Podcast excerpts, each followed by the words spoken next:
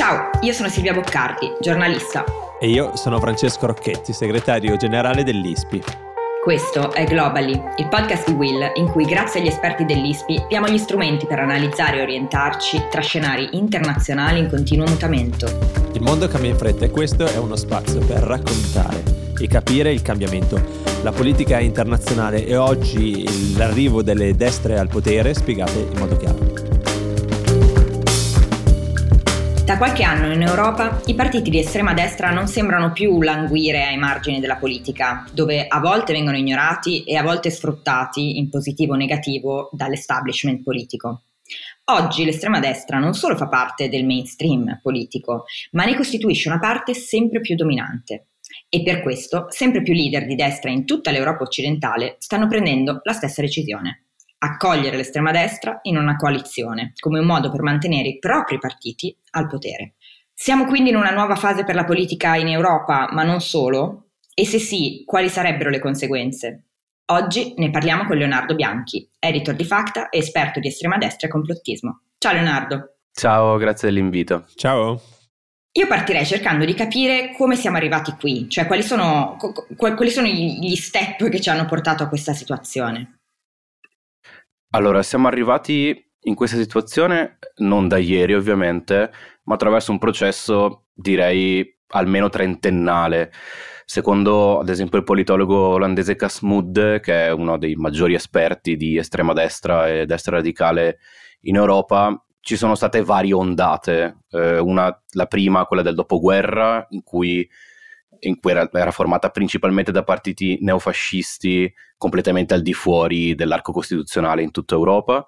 Poi c'è stata una fase interlocutoria, diciamo così, tra gli anni 70 e 90, eh, in cui ad esempio in Italia c'è stata la, abbiamo visto la nascita della, della prima Lega, quindi un partito etno-separatista eh, e non pienamente di estrema destra, quindi molto anche con un accento sulla politica regionalista anche.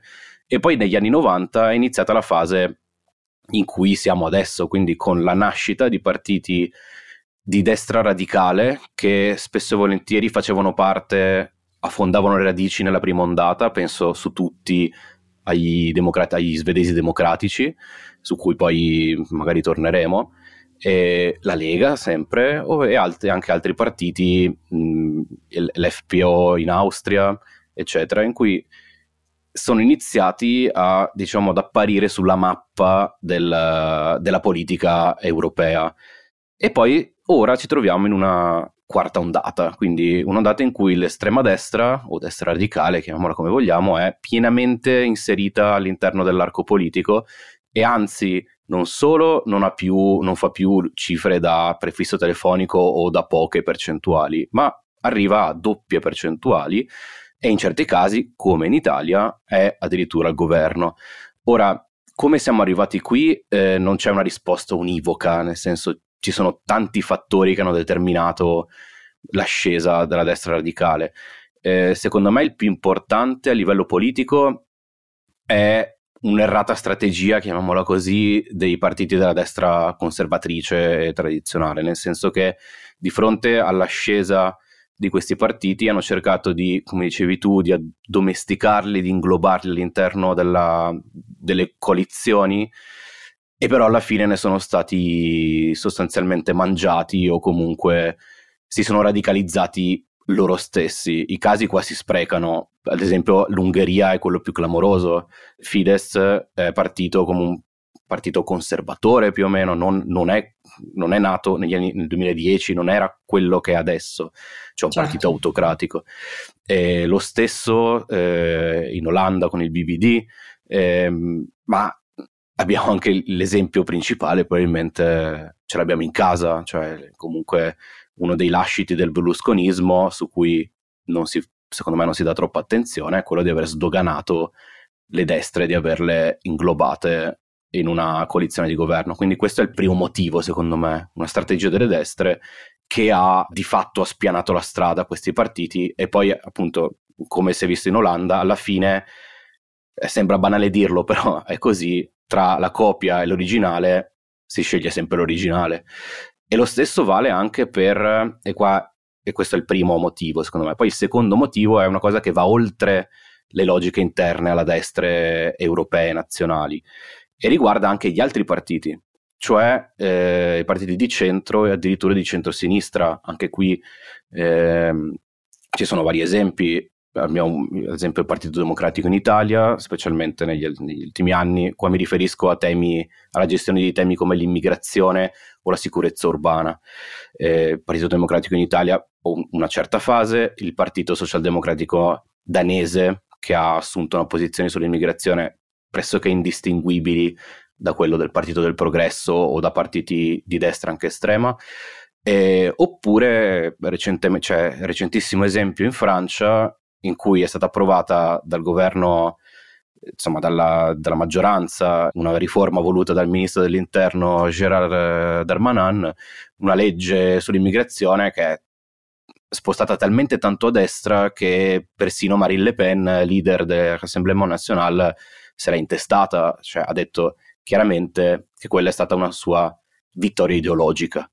E quindi questo, questi sono i due motivi principali, poi ce ne sarebbero anche altri, secondo me un altro, qua lo accenno brevemente, poi magari ci ritorniamo, è il, um, anche la normalizzazione di certe idee e di certe pratiche o lo sdoganamento di certe teorie su cui, teoria del complotto, ad esempio, su, cito su tutte la teoria della sostituzione etnica, che è quella teoria secondo cui i flussi migratori sarebbero in realtà un complottone ordito da oscure elite globaliste, che poi è una parola in codice per dire ebrei di solito, dall'estrema destra. Ecco, te- teorie di questo genere, che hanno un'origine ben precisa di estrema destra, sono state completamente normalizzate e sdoganate e fatte proprie anche da quei partiti di destra anche istituzionale e radicale, con un grande aiuto qua dei media mm. e questo ha mm. contribuito a diciamo creare una sorta di senso comune, chiamiamolo così, che poi ha, eh, su cui poi chiaramente hanno imbastito molta della loro fortuna elettorale tutti i partiti di cui stiamo parlando finora. Eh, Leonardo, mi ritrovo eh, in alcuni dei punti che, che, che, dici, ma riflettendoci, la radice del problema è forse anche un'altra ed è il fallimento di tante politiche che oggi poi ritroviamo nelle agende di questi partiti. Se noi guardiamo al tema dell'immigrazione. Il tema dell'immigrazione era chiaro a tutti, c'erano tantissime Cassandre, soprattutto tra gli studiosi che dicevano ragazzi ma se non risolvete la questione migratoria, questa questione tornerà e sarà nelle agende di partiti che oggi sono minoritari, ma nel momento in cui appunto si attesterà il fallimento di queste politiche, diventeranno necessariamente maggioritari o comunque molto più importanti. E, e, quindi, come dire, accanto a quello che tu dici, cioè sì certo una eh, strategia sbagliata dei partiti di eh, centrodestra, sì certo anche altri fattori, c'è però alla base anche un grande fallimento della politica europea e, qui, e qua mh, non necessariamente poi eh, soltanto del continente, ma proprio anche di tutti i paesi. Se noi vediamo la gestione immigrazione al di fuori dell'Italia anche eh, è molto chiaro e vediamo che i partiti che invece oggi ma anche ieri e anche l'altro ieri avevano al centro della loro agenda proprio il controllo dell'immigrazione, tornano a essere importanti. In un momento in cui eh, l'inflazione è molto, molto importante, nel momento in cui eh, si perde il potere d'acquisto, nel momento in cui quindi il, le, le, le, famiglie si sentono più impoverite, certo chi ha eh, una, un'agenda che si basa anche su questo torna al centro, eh, nel momento in cui ci si sente meno sicuri perché ci sono tante guerre, perché c'è la guerra in Ucraina, c'è il conflitto a Gaza, insomma la, eh, la, la, la percezione della sicurezza è sicuramente degradata, chi ha al centro di, di questa agenda la sicurezza vince, no? Sì, assolutamente. Poi appunto sul tema dell'immigrazione eh, anche le stesse politiche europee, pensiamo al Trattato di Dublino su tutti oppure alla, a certe dichiarazioni, penso a quella dell'Europa come giardino del mondo assediato da fuori, cioè tutte queste dichiarazioni non fanno altro che fare il gioco delle destre radicali, non solo non risolvono il problema, ma adottano delle politiche e delle parole che loro stessi hanno introdotto nel dibattito. E quindi per forza di cose danno una sorta di vantaggio mediatico, elettorale, anche culturale, se vogliamo, qualcosa anche di più profondo della contingenza politica, secondo me. Assolutamente. Appunto, come dicevi tu, giustamente, anche il tema della sicurezza viene declinato in molti, non è solo per dire il borseggio nella metro di Milano, ecco, ma è qualcosa di più ampio, è una sicurezza anche esistenziale in questo momento, ma su questo tema però le destre sono molto più divise di quello che, che possa sembrare, lo si vede anche all'interno dei gruppi Europa, dell'Europarlamento, perché ci sono partiti come eh, Alternative für Deutschland, ad esempio, che sulla guerra in Ucraina hanno un atteggiamento Quindi completamente... il partito di estrema destra tedesca. Esatto, il partito che hanno un atteggiamento completamente diverso da Fratelli d'Italia o anche dalla Lega, volendo, se vogliamo...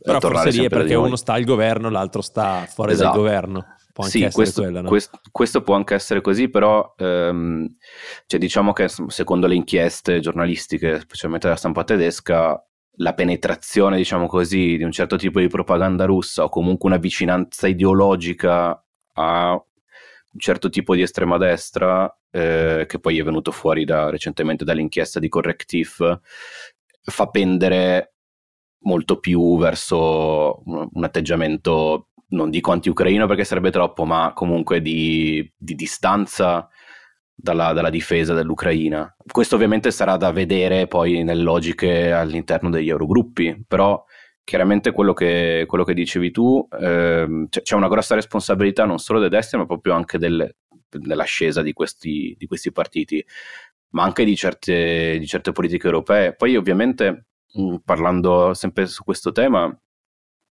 eh, il fronte su cui si sta compattando tutta la destra radicale, eh, cioè, l'immigrazione ormai è una, una un'argomentazione principe, eh, proprio un'architrave. Esatto, fa parte dell'architrave ideologica e propagandistica di questi partiti, ma quello su cui si stanno veramente compattando in, questo, in questi ultimi mesi, in questi ultimi anni, è ehm, il contrasto alle politiche di, contro il cambiamento climatico, di mitigazione della crisi climatica. È su questo che si, sta, che si giocherà probabilmente anche, anzi si sta già giocando la partita per le prossime europee. Ne parlavamo Silviano con Gilles Gressani. Esattamente, settimana, settimana, scorsa, due settimane fa. Ma il tema secondo me interessante appunto è che adesso ci aspetta tra pochissimo no, delle, delle, elezioni, delle elezioni europee. Ecco, secondo te che gioco giocheranno, quale, che ruolo giocheranno questi partiti all'interno delle elezioni europee? Che cosa possiamo aspettarci se è possibile fare delle previsioni. Allora, sicuramente possiamo partire da, dai sondaggi che danno tutti questi partiti di cui abbiamo parlato finora o in prima posizione oppure comunque nel podio ecco, di tutti i paesi. Ehm, sia, sia, in Francia che in Italia, ad esempio, ovviamente i sondaggi danno avanti Fratelli d'Italia Lega e Rassemblement National. Che sarebbe comunque uno scoop, come dire, se succedesse, perché adesso certo. se non certo. sbaglio, tu Leonardo lo sai meglio di me, ma eh, se, no, se non sbaglio, cioè, prenderebbe quasi il doppio del partito di Macron, cioè parliamo un 15 a 30. Sì, sì, sono tipo 27-14, una cosa del genere. Eh, Comunque, cioè, una roba esagerata. Cioè, sì, è una, e appunto, come eh, dicevamo all'inizio, siamo in una, nuovo, in una nuova fase, perché mh, il fatto che il Rassemblement National possa concretamente vincere le prossime elezioni e non solo arrivare al secondo turno è un cambiamento epocale nella politica europea che non riguarda solo la Francia, ma riguarda tutto il continente e probabilmente va pure oltre il continente. Cioè, ricordiamo che è un partito che fino a non troppi anni fa aveva un leader, che poi il padre di Marine Le Pen, che era un negazionista dell'olocausto. Eh, poi ovviamente c'è stata la politica di de- però devo dire che non è, una, cioè, come dire, non è una stranezza di quel partito c'è tanti partiti no, che oggi sono, sono considerati nel pieno arco costituzionale, anzi hanno molti incarichi di governo, hanno una storia e un passato molto diversi. È vero sì. anche che il Novecento è stato un, un, secolo, come dire, ideologicamente molto potente. Oggi siamo in una fase in no, cui no, certo. l'ideologia è un po'. No, anche gli stessi svedesi democratici, cioè negli anni 90, i loro membri andavano in giro per la Svezia con la, con la camicia bruna. Cioè, sì, sì. No, non 90 anni fa, 30.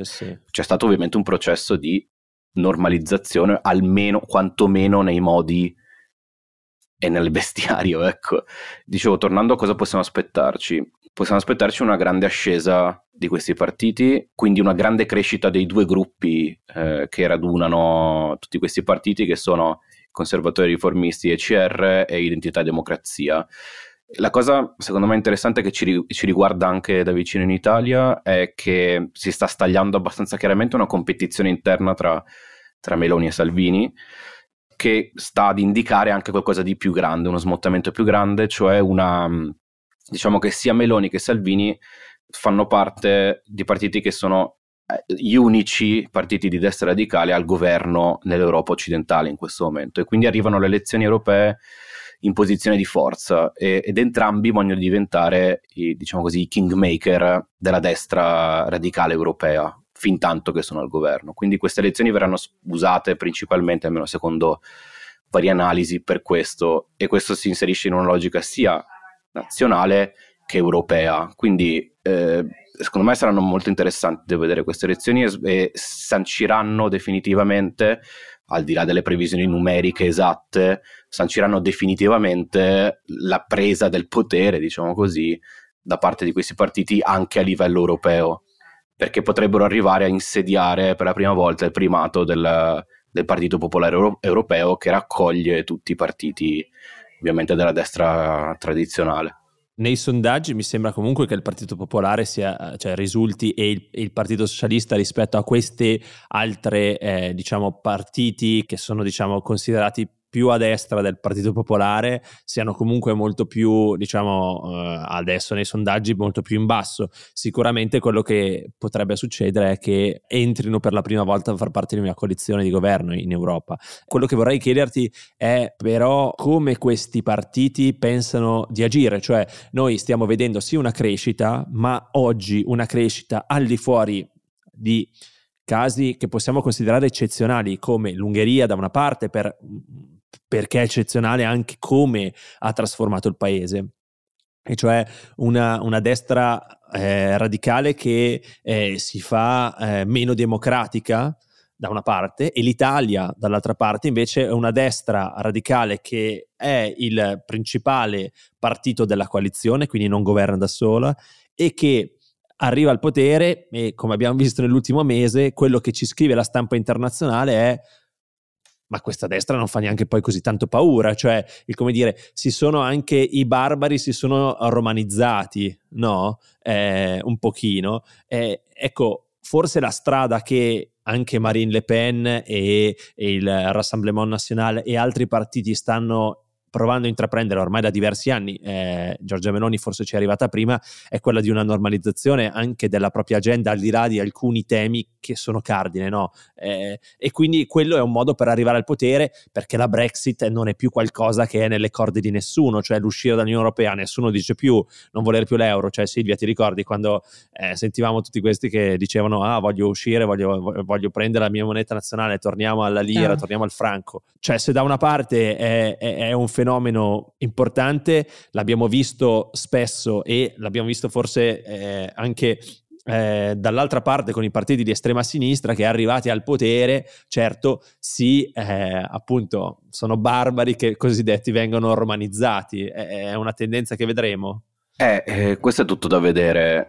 Secondo me ci sono appunto la, tutto la, l'aspetto così diciamo del, dello, dello, scetticismo anti-europeo chiaramente sia molto ridimensionato almeno a livello retorico propagandistico che ricordiamo che fino al 2014 Giorgia Meloni e Salvini dicevano che bisognava uscire dall'euro eh, Ovviamente cioè una, sono cinque vite politiche fa per loro, cioè, esatto, cioè non è neanche la piattaforma politica con cui sono stati eletti nelle no, ultime tre elezioni. Cioè, sono, esatto. io sono d'accordo con te, dopodiché eh, eh cioè, che sembra poco, se tu dici eh, dieci anni, neanche dieci anni fa o dieci anni fa, dopodiché a parte pensiamo quanti governi sono passati da noi, ma sì. anche quanto è cambiata la politica, quante crisi abbiamo attraversato, cioè la crisi migratoria, e la crisi ucraina e la, il Covid, e cioè anche questo ha permesso a questi partiti, mi sembra, eh, eh di cambiare loro, il loro playbook politico. Cioè, sì. la posizione di Giorgia Meloni come di alcuni partiti sull'Ucraina è qualcosa che